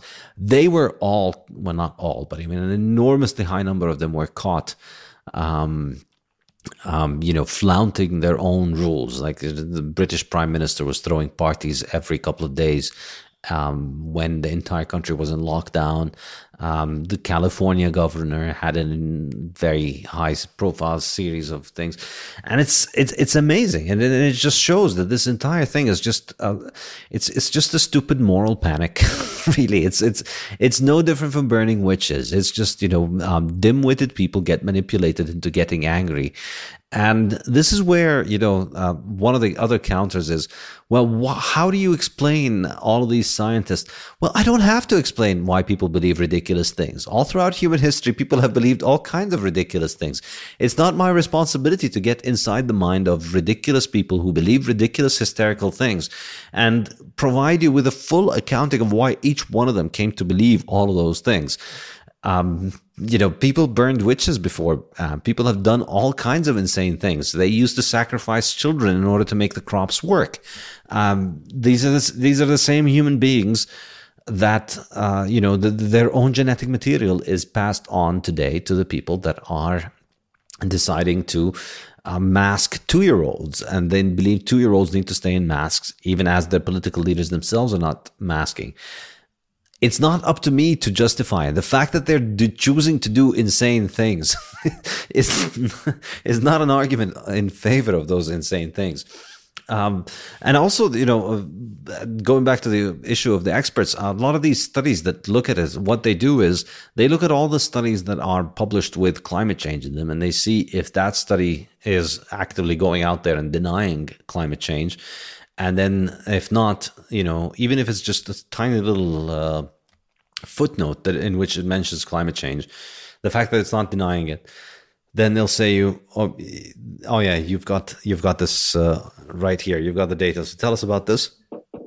Yeah here's uh, just where my cursor is here. They have uh, close to 12000 climate papers uh, and only 0.3% of them actually found 50% of the warming since uh, six 50% of the post 1950 warming was caused by humans. But a thing I like to mention here is that uh, lately or in recent years, if you're uh, doing butterfly research and you want to get funding, uh, you can get more funding if you mention I'm uh, doing uh, working on the effects of climate change on butterflies. That'll get you funding. So enormous amounts of papers have been written that mention climate change, but they just mention it, and certainly uh, this butterfly researcher in the example is not actually looking at all the factors and trying to figure out how the Earth's climate works. Most, almost all these papers, they just mention climate change, and it's by people who don't. Uh, they're, they're not trying to figure out uh, the human influence. They're just trying to figure out uh, if warming happens, what will happen to my uh, research subject. So. Yep. Yeah, exactly. And if you want to get published, you want to uh, tie in climate change. There's an amazing web page, which I also cite in my book, The Fiat Standard, which says um, the title of the page is Everything is Caused by Climate Change. And it collects press articles that link all kinds of things to climate change. And it's because, you know, some study, again, somebody was studying the population of um, butterflies in the Himalayas. And in order to get a research grant to go hang out in the Himalayas for a couple of months, they said a couple of sentences on, you know, studying the impact of climate change. And that then is presented as a scientific paper that confirms that climate change is happening and also presented as an impact. You know, if you are, if you're a denier, then you want the butterflies of the Himalayas to go extinct, right? Exactly. Yeah. Okay, so these are the big six uh, myths. I think this is this has been perfect, and I you know I, I look forward to seeing um, people try and poke holes in these. Um, now, after that, we get to the IPCC. I wanted to ask you, what do you think of the IPCC? I mean, these are, you know, uh, it's a government agency, so clearly they would never uh, have any kind of conflict of interest or they would never um, make dubious claims. It's an international organization, it's part of the United Nations. How dare you, as our glorious reader, uh, leader Greta Thunberg says, how dare you uh, question them? yeah, it's uh, it's presented as uh, the gold standard or whatever, but it's the intergovernmental panel on climate change. So they, when they are uh, producing the summary for policymakers, they get in a room in a closed door room and they negotiate it, which is really an odd way to do science um, that you're in a closed door room and then you don't, you don't really negotiate what the scientific truth is, but that's what they do. They go through line by line some uh, government employees, and, and, then what's supposed to come out of that process is scientific truth after they negotiate it. But I think that's a total farce. So um, there are a lot of good people, I'm sure, that work for the IPCC, but I uh, don't. Uh, it's it's not truth with a capital T. It's just a bunch of people that are saying some stuff, and some of it's true and some of it isn't. Yeah, it's um, and and I think there's a, there's an enormous difference between um, you know what the scientists say in these, and then what gets uh, put in the executive summary, and then what gets reported in the press. Yeah, and uh, a lot of scientists have had a lot of misgivings about their work being misrepresented in this uh, stuff. So it is like a, a, game of telephone, the kids' game telephone, where you have real scientists writing papers, and then there's a level where they write the summary for policymakers, which may contradict possibly what's in the basic level or the lower level. And then uh, just recently, when they came out with one of their reports, I think it was the uh, UN chief said it's a code red for humanity. So that was presented as an IPCC conclusion, and it's just something that uh, a guy, which uh, I think I think it was Antonio I forget. It was the head of the head of the UN. But anyway, none of the scientists said code red, as far as I know. But since he said code red, that's what got in the headlines, and that was just uh, again uh, not a scientific claim at all. It's just something that somebody said. Totally not true, as far as I'm concerned. Yeah. Um, and um, all right, and then the next thing I wanted to talk about is the hockey stick. This became pretty famous, um, and I think you know when I think the the moment that um, the climate crisis narrative uh, triumphed was probably around um, the mid 2000s, somewhere around 2004, 2005, 2006. That's when. Uh, that's when basically you became a pariah for questioning any of this stuff. And that's when I think, you know, that's when George Bush was running for uh, re-election and then he basically bought into this, even though I think I may be inaccurate here, but I think when he ran for elections first time, this was not a big deal. And then uh, when he ran for re-election, it was a big. Uh, he he wasn't much uh, of a believer, but then when he ran for re-election, he basically switched into it. And I think that was the point where um, if you wanted to be taken seriously, if you didn't want to get pointed at and laughed at, you had to um, admit that it was real. And that happened largely, I think, or a big part of it was because of the Al Gore movie that came out uh, around that time, which was An Inconvenient Truth. And a big part of that movie, like the big ma- main takeaway of that movie, was when Al Gore got into that elevator um, you know, he was walking around showing you the temperatures, and then he to show how the temperatures have risen recently, he got into an elevator that took him up and showed how the ele- uh, temperatures were rising. So the whole thing was, um, you know, very, uh, very dramatic, and that's really, I think, when also it, it was when the climate narrative had a very coherent um, single story. And i should add you know i i, I used to be a believer. Like I, I studied this stuff at a graduate level. I have a phd on this stuff. And i uh, I was a believer, and this was pretty convincing at that point. Like, you know, uh, we've witnessed an enormous amount of increase in the temperatures. As soon as, um, you know, pretty coincidental with the beginning of industrialization. So as soon as we start uh, pumping these fuels out of the earth, we start putting out carbon dioxide into the atmosphere. We witness temperatures rising massively in a way that was unprecedented. And it's, I mean, it, it's very difficult to argue that this was a coincidence. But then um, things happened that showed that that data had a lot of problems with it. So, what happened with the, this hockey stick? Yeah, Steve McIntyre is the one that really investigated the hockey stick and how they try to use proxies uh, to figure out uh, what the global average temperature had done. But the, the whole idea, I think, is pretty farcical to try to use tree rings to figure out what the global average temperature was, because there's so many uh, things that influence the width of tree rings, like amount of rain, or there was even uh, like a uh, sheep may have uh, defecated near the tree, and that could make a big difference if there's additional fertilization there. That uh, that could make you think that uh, that was an extra warm year, etc. But uh, I put up the uh, slide here just showing um, the way the temperatures have varied over the last few thousand years. And the hockey stick kind of threw away all of these warm periods, etc. And it's just supposed to be replaced by kind of a flat line that they it was a flat line, and then humans started burning fossil fuels, and then the, you got the blade of the hockey stick going kind of straight up. But it kind of wrecks the whole uh, narrative if you look at all the different warm periods that occurred just in the last few thousand years when CO2 was supposed to be stable and we weren't, weren't burning fossil fuels. So, why did we get all of these uh, fluctuations? And you can see that some of these rises of temperature, if this graph is correct, uh, thousands of years ago, from the European Dark Age, the medieval warm period, there's quite a rise there that's kind of like the rise that we just saw um, after the Little Ice Age. So the, the, hockey stick, in my mind, is completely bogus and discredited. And there's been tons of papers that have come up with um, temperature reconstructions that don't look anything like uh, Michael Mann's hockey stick. So, um, not correct. It got, I think, it got a lot of uh, attention because uh, it uh, fit fit the narrative and it could be used, but uh, it's not correct. It's not scientifically correct.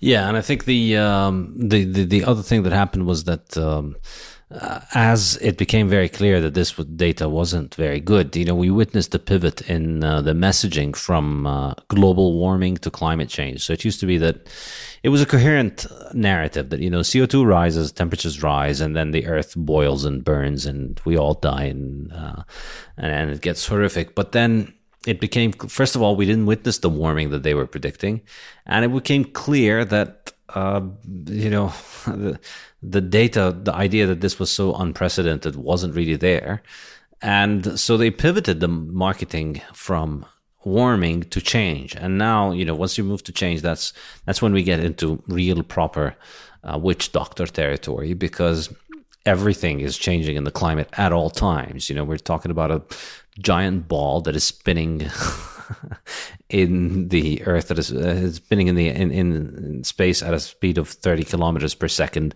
around an even far bigger giant ball of fire.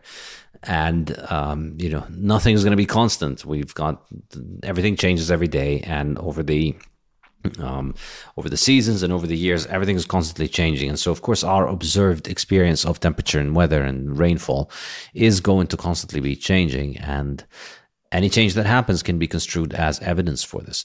Interestingly enough, of course, um, there's been quite a little bit of shenanigans uh, involved in the construction of the hockey stick.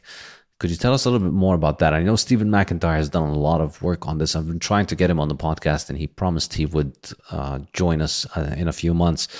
Um, his work was very influential in me uh, breaking out of this. Uh, well, you know, I, I, I was doing my PhD in this stuff when I came across his blog, and it's extremely challenging. Yeah, super interesting.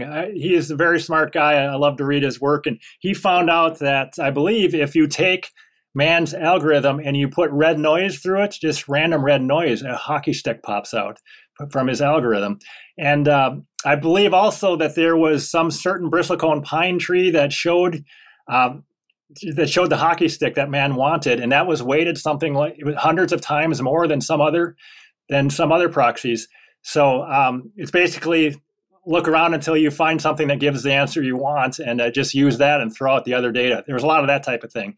And there was also the hide the decline thing where the data did not show, uh, the tree ring data didn't show what the temperature uh, uh, temperatures showed from I think 1960s. I forget when it was, but there was a big divergence between uh, what temperatures showed in the tree rings. So they just threw that out and uh, they they hi- they hid the decline shown by the tree ring data because if uh, trees are not thermometers uh, after 1960, how do we know they were ever thermometers? And the answer to me is they were never thermometers. They were just uh, yeah. It, none of that data makes any sense to me. Yeah, and of course, uh, you know, Stephen McIntyre is um, uh, is an independent researcher. He's also not part of the uh, he's not part of the accredited, approved uh, priests of climate, so he shouldn't be. Uh, he, you know, he shouldn't be talking about this. And of course, you know, the interesting thing is, of course, he's, uh, he spent years trying to look into the raw data for this, and people were stonewalling him and just refusing to give him the access to the data. And then one day, uh, somebody hacked into some servers, and they managed to liberate that data. And this is this is, I think, of course, another one of the major blind spots that people think, well, there's a real scientific process taking place. No, it's almost all of it is, or maybe not all of it, but a lot of it, particularly the most influential stuff, is done with proprietary data that you can't verify. You can read the science, which is, you know, the paper that gets published in a journal with the conclusions, but you can't look at the raw data. And if you try and look at the raw data, you know, the, the scientists will just tell you, no, you can't do it. You have to be part of the guild. You have to be publishing. Um, basically, you have to have your livelihood dependent on reaching the correct conclusion in order to access the data. And so that's really how they prevent real scrutiny. But Steve McIntyre has done an incredible job uh, doing that scrutiny. And after years of being uh, turned down and being refused access to that data, uh, some enterprising uh, hackers uh, liberated that data along with a trove of emails uh, of some of those scientists involved, particularly to the um, particularly associated with uh, the East Anglia University. And that showed pretty blatant evidence of transparent data manipulation in order to arrive at the desired results, right? Yeah, I spent uh, many hundreds of hours reading those uh, emails. It was super interesting to me. I blogged about it thousands or hundreds of times. I blogged about it, and it was very interesting to see what the scientists were saying to each other when the when they thought nobody else would to be able to uh, these are private conversations so what they were saying privately was very different from what they were saying publicly i think there was one email in there where uh, a guy said that a local kid did a uh, project about tree rings that kind of um, invalidated the entire tree ring idea he used some tree rings from a local woods and it kind of invalidated the uh, the idea that you can use tree rings to figure out figure out temperatures which which you really can't but there was all sorts of very interesting stuff in there, and uh, I'm very glad that we have access to those. So um, I still have a lot of those. If anybody wants to take a look at my blog, I have tons of posts on that. It's uh, a lot of good stuff is in there. Uh, lamenting cold weather, and uh, we can't figure out why it's so cold. That type of thing. Very interesting. I don't know if you've read some yourself, maybe. Um, yeah, I've uh, I, have uh, looked into this over the years. I'd urge I'd urge the reader and listener to uh, look into this stuff firsthand. I think um, the if you're not getting paid to arrive at these conclusions, the more you research, the more you head in the direction of yeah, there's no crisis, and we should stop freaking out about this. I think in general, people should just stop freaking out about things and start being a lot more reasonable about them. Um, all right. Well, this has been uh, uh, this has been great. I think we've covered a lot of ground. Now I want to open this up for questions from the seminar attendees. Anybody here have any questions for Tom? Um, I could ask a question. Um, so, so I just wanted to ask a question about the uh, global temperature records related to the first uh, chart you showed on Greenland average temperatures. Yeah. Um, there's quite a lot of contention around that particular graph because people say that um, people have tried to debunk it by saying that this is only a local uh, temperature change and that it was taken on the surface of Greenland rather than um, like showing a cross section of, of different temperatures. And um, I just wondered how you respond to claims that this is only a regional change and that actually, in reality, the um, the, the, the average global temperature um, was was much lower. Yeah, I would say that if CO2 is a climate control knob, it should have been able to heat Greenland over a thousand year period. It would be odd if Greenland went one way and the, the rest of the world went the other way over six, maybe 7,000 years or more. Um, I have not seen a graph showing global average temperatures going the other way in lockstep with uh, carbon dioxide over that same period. So I think uh, pretty much any temperature proxy is going to show you, uh, if it was correct, it would show you something locally. And uh, but yeah, I have seen a lot of that, uh, particularly about whether the medieval warm period was global. That seems to be one of the biggest questions. But there's a great website I would direct people to called the, uh, I think it's called the Medieval Warm Period Project where they spent enormous amounts of time looking at all sorts of uh, data to find out was the medieval warm period just a local thing or was it a global thing? And uh, there's tons of studies that indicate they've looked at all sorts of local areas, and it seems like it occurred in in most local areas. And um, it looks like it was about as warm as it is now. Uh, so the hockey stick would have you believe that the medieval warm period was colder than now, and and uh, I see no evidence that it was colder than now. Okay, thank you. Yeah. Uh, Kiki, you want to ask your question? Sure. Thank you, Saif. Yeah, I have a question, Tom, and thank you for joining us today. Mm-hmm. Um, what do you find is the best way to begin this conversation with climate, typical climate people, especially around Bitcoin mining? If you know anything about that, or just how the best way in uh, to talk with people who might be new to this information. Yeah, I'm not sure about the Bitcoin mining part, but uh, for me, I like to just uh, divide it up into parts I really like to just look at one piece of it at a time. So I like to debunk one piece, like if they uh, start talking about how a hurricane just happened and that must prove that there's a crisis, then I just dive down right into that. I don't know if that helps any, but that's just the way my mind works. Is I like to look at small pieces at a time and debunk the claims one at a time. But um, I don't know if you're interested in any uh, any books you could read to get started on this. Those are at the end. I wanted to throw that up here anyway. We'll put these up in the show notes. Yeah. So if you're uh, starting kind of at from zero and not uh, just starting to get into the topic, that very first one at the top, the politically incorrect guide to climate change by Marc Morano, just got a ton of great information in it. So I would start with that one. And then uh, lower down, uh, there's a couple great websites. Uh, Watts Up with That and Climate Depot are good. And then uh, follow me on Twitter if you want to see me try to debunk things one at a time on Twitter. And actually, at the very bottom, I've got uh, notes for climate skeptics. I, would direct you there too uh, to just uh, look at data on polar bears, hurricanes, and all sorts of things. It's just kind of one big post that takes on lots of topics that in in one shot there. Thank you. Yeah. Well, um, if anybody has more questions, please uh, do raise your hand. But I did want to moved on to a topic which I don't see you usually discuss, Tom, uh, which is uh, the kind of uh, bigger picture politics that drive this um, hysteria around the weather and climate. Um, what are your thoughts about what is driving this? And I know initially uh, we discussed this and we said, you know, it's it's not our job to have to explain why people believe ridiculous things in order to prove that they're ridiculous. Um, and I know you focus on just you know asking people why, uh, and as you said, you know, focusing on the small details, which I think is extremely effective. But what do you see as the kind of bigger driver for why uh, people end up believing this, these kinds of absurd things?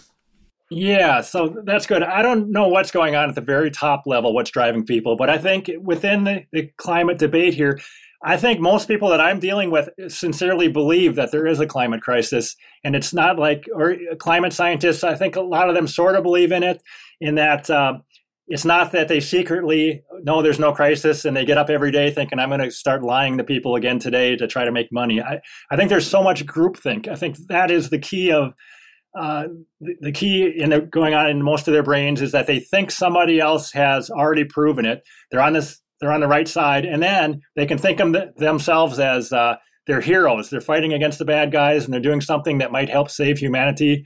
I think that's a strong driver that they're doing stuff that makes them feel heroic. And if they were to find out that CO2 isn't the climate control knob, then they would have to look back at all the years of work they did on this and realize that uh, that they were in the wrong scientifically. That's just too painful. But uh, I see a lot more groupthink, and I, I, don't really see conspiracy as much. Yeah, I, I, I tend to agree with you, and I think there's the other the uh, the other aspect of it, which is you know my uh, my hobby horse um, is the monetary um, aspect that drives this. I think it's just. Um, the, the the reality is, uh, you know, the science, the way that uh, fiat money motivates science, and I discussed this in detail in the fiat standard. The way that uh, the way that science funding happens in a free society, ideally, what would happen is, you know, anybody's free to write whatever they want and publish whatever they want, and then if your ideas end up um, being productive in that they help people have a better way of uh, living they help people um, be more productive then you find a way of uh, monetizing that. Your ideas spread you get more funding your university gets more funding. And so we'd have a free open marketplace of ideas which is you know um, it's not just a marketplace of ideas it's also um, a monetary marketplace where good ideas thrive and bad ideas die away. And so um, what happens when we have money that is um, controlled by the government is that it allows the government to take over the process of the marketplace of ideas. And instead of having my ideas out there in free competition with one another, we have ideas being, you know, winners and losers in, in the marketplace of ideas being determined top down by fiat, by government fiat um, literally by fiat uh, and um, financially by fiat money. So the government can print all the money that it wants, and so they can finance people and they decide the agendas. And so I think this is a perfect recipe for groupthink. This is a perfect recipe for going down blind alleys and not having any kind of corrective to wake you up and tell you, hey, you're going down a blind alley, turn around, go back um, to a better uh, place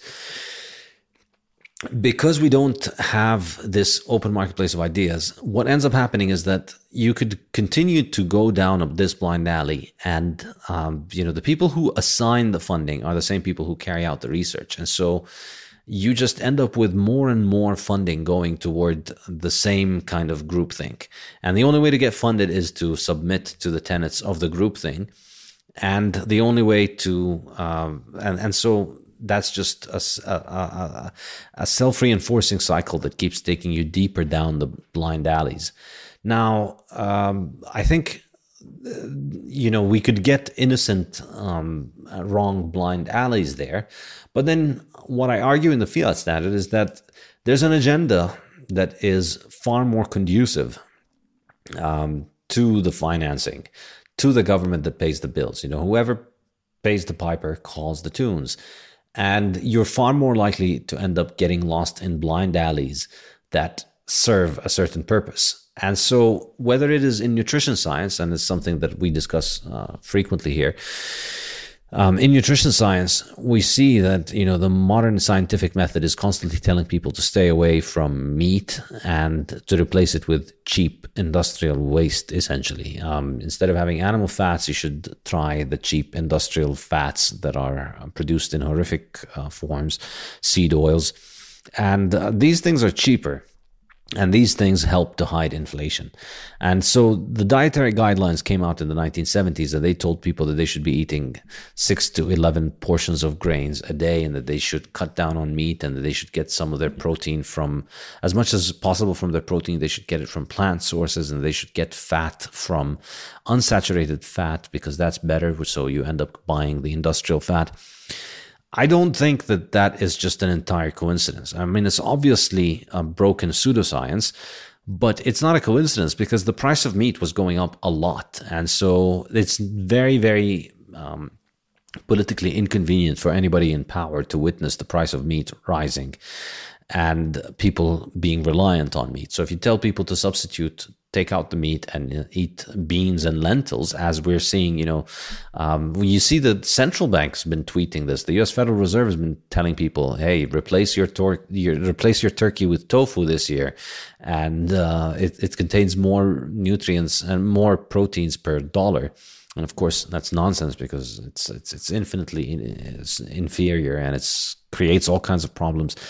But the, why does the Federal Reserve want to become Jamie Oliver? Why is it part of their mandate to tell people what to cook and how to eat?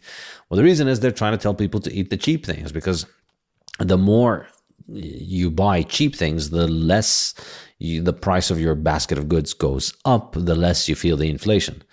And I think something similar is at work with the climate uh, hysteria. I think um, if you come up with conclusions that tell people uh, you should not be consuming oil, you're far more likely to get funded than somebody who says, you know, oil is actually very good for civilization. This is this is an absolutely incontrovertible statement. Um, we can't have all the nice things that we have if it wasn't for oil, for oil, gas, and coal, and yet you don't have anybody in the mainstream of academia making this point. You don't have anybody at Harvard or any of the major universities in the US making this point. You don't have any major energy um, scholars that are out there making the case for we need more fossil fuels. You know, the one person that I know of who's making that case is an independent person, um, uh, Alex Epstein. You know, he's out there actually bra- bravely putting his name out saying this is the moral case for fossil fuels. He does not get uh, university funding. You, the university funding goes to people being hysterical about how fossil fuels are going to burn the oceans and boil uh, earth and whatever.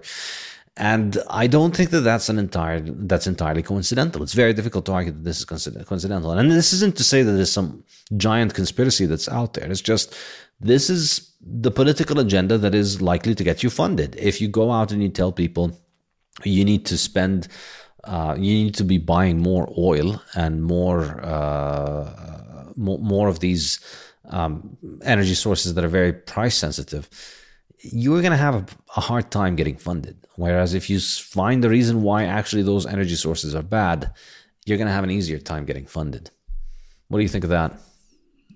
Yeah, I totally agree with that. And I was going to bring up actually uh, the uh, like carbon credit markets in in themselves that uh, billions and billions of dollars are on the line there. And of course, if CO2 isn't the climate control knob, then all all of that money goes to, to zero. The carbon credits would be worth nothing. And also green energy in general, there's a lot of money to be made there, and people are going to be a lot less likely to uh, to want to force governments to buy uh, solar panels and wind turbines, et cetera, if uh, we find out they actually don't prevent bad weather. So anyway, enormous amounts of money is on the line, as well as uh, the other things we talked about.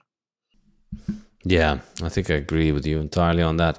And this is why I think this is such an important point because uh, the the birth of the anti-fossil fuels science or pseudoscience if you want came in the 1970s.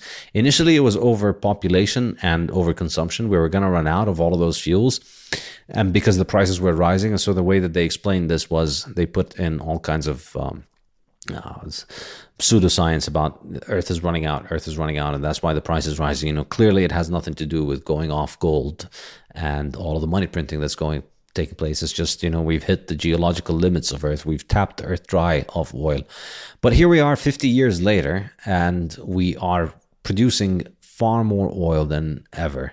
And we just continue to produce more and more and more every year. So clearly, we're not running out. We're not tapping the earth dry.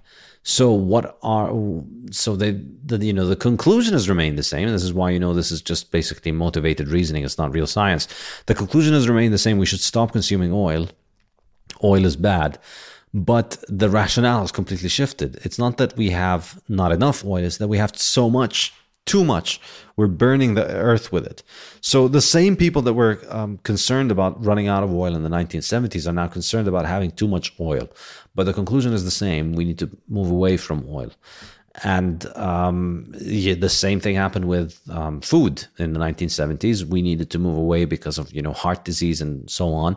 It's been extremely catastrophic and has ruined so many millions and billions of lives really all over the world. Well, now inflation is back, and I think we're likely going to see more and more inflation over the coming years. And so we're witnessing those narratives really pick up. We're seeing, um, you know, every day um, regime media, you know, um, what I call, you know, the fiat media, the people, the media that basically is financed by people who benefit from the inflation, is out there telling the peasants that consume less oil, get on a bus, don't drive your own car, live in a smaller house, um, stay home, watch TV, um, get a VR set, don't go out, don't drive, and uh, eat lentils. And don't eat beef, eat soy, uh, eat all of these uh, cheap industrial crops, and don't eat meat.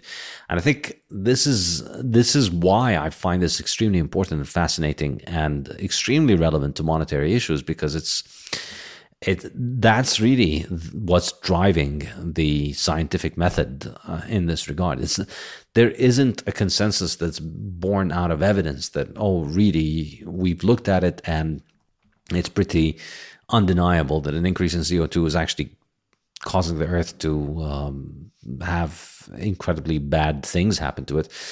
It's different. Um, it, it's it's a, it's a set conclusion of we need to get people. We need to find ways to convince people to stay away from the things whose prices are rising, and then we need to find a rationale for it. I agree. yeah. All right. Well, Thank you so much for joining us, Tom. This has been absolutely fascinating. I think this is going to be my go to uh, reference to send to people about why I am one of the heretics. Um, I hope, you know, thank, I want to thank you again for all of the work you've done over the years, um, helping me and many, many people all over the world. And I hope um, more and more people start um, speaking out about this because it's. Uh, It's it, it's I think over the last five ten years or so, it's uh, gone way beyond just being acute. Uh, acute, you know, little side hobby. I think we're witnessing uh, the destruction of critical energy infrastructure that the world needs, and um, more people that are that can see that this is ridiculous need to start speaking out about it. I think. Yeah, I think Jim Lakely said that uh, you may not care about the climate agenda, but the climate agenda cares about you. I think that's a good quote because it does. Yeah.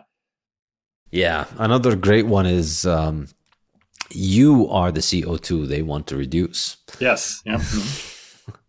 I think this is really yeah. You may not you may not care about it, but they care about you. They want to reduce you basically. They, they want you to have fewer kids. They want you to um, live uh, basically in a tiny little house, um, not have any mobility, and not consume a lot of energy. They basically want you to go back to living like a medieval serf. And the reason for that is I think the ultimate reason is the inflation. The only way you can keep this inflation thing going is if you get people to consume less and if you get people to live shittier lives. So we need to keep coming up with all these ridiculous narratives for why they need to do that. But we got to get you on Bitcoin, Tom. Uh, I forgot about yeah. that. We have to shill you on Bitcoin because Bitcoin fixes this. We always have to end almost every episode of the Bitcoin Standard podcast with explaining why Bitcoin fixes all of this. I got your book on Audible, so I, I'm starting to listen to your book. Wonderful. Yeah. Great. Yeah, and, and in a nutshell, Bitcoin can reinstate a free market in science because if Bitcoin basically takes away the government's money printer because people are using real money that is hard to make that nobody can print, then there's not going to be a lot of people willing to pay out of their own pocket for uh, financing pseudoscience and then uh, we'd have a real free marketplace of ideas. And then the other side of it is the fact that Bitcoin is really uh, liberating the energy market from the insanity of the last couple of decades, where we've destroyed the energy sources that we need in favor of these primitive pre industrial sources that are um, essentially superfluous and unreliable and cannot be used and extremely expensive in real terms. Bitcoin uh, mining is the freest market in the world for energy. It'll buy energy from anybody anywhere in the world um, because you don't need to build infrastructure to transport the energy that is produced. Um, into any particular location where it is used. So you can have remote generation of energy and um, it would be um, monetized through just a simple internet connection via satellite. And so I think it's going to revive the energy industry all over the world, and it's going to allow us um, around the world to have more and more cheap energy, which is the exact opposite of what we've been um, experiencing over the last few decades. So hopefully one day, um, maybe next time we'll have you on, we'll talk about Bitcoin more. It sounds great. I got to get up to speed on that. Excellent. Mm-hmm. All right. Well, thank you again for joining us, and thanks to everybody else for attending and for all the questions. And I'll see you next time. Take care. All right. Thank you very much.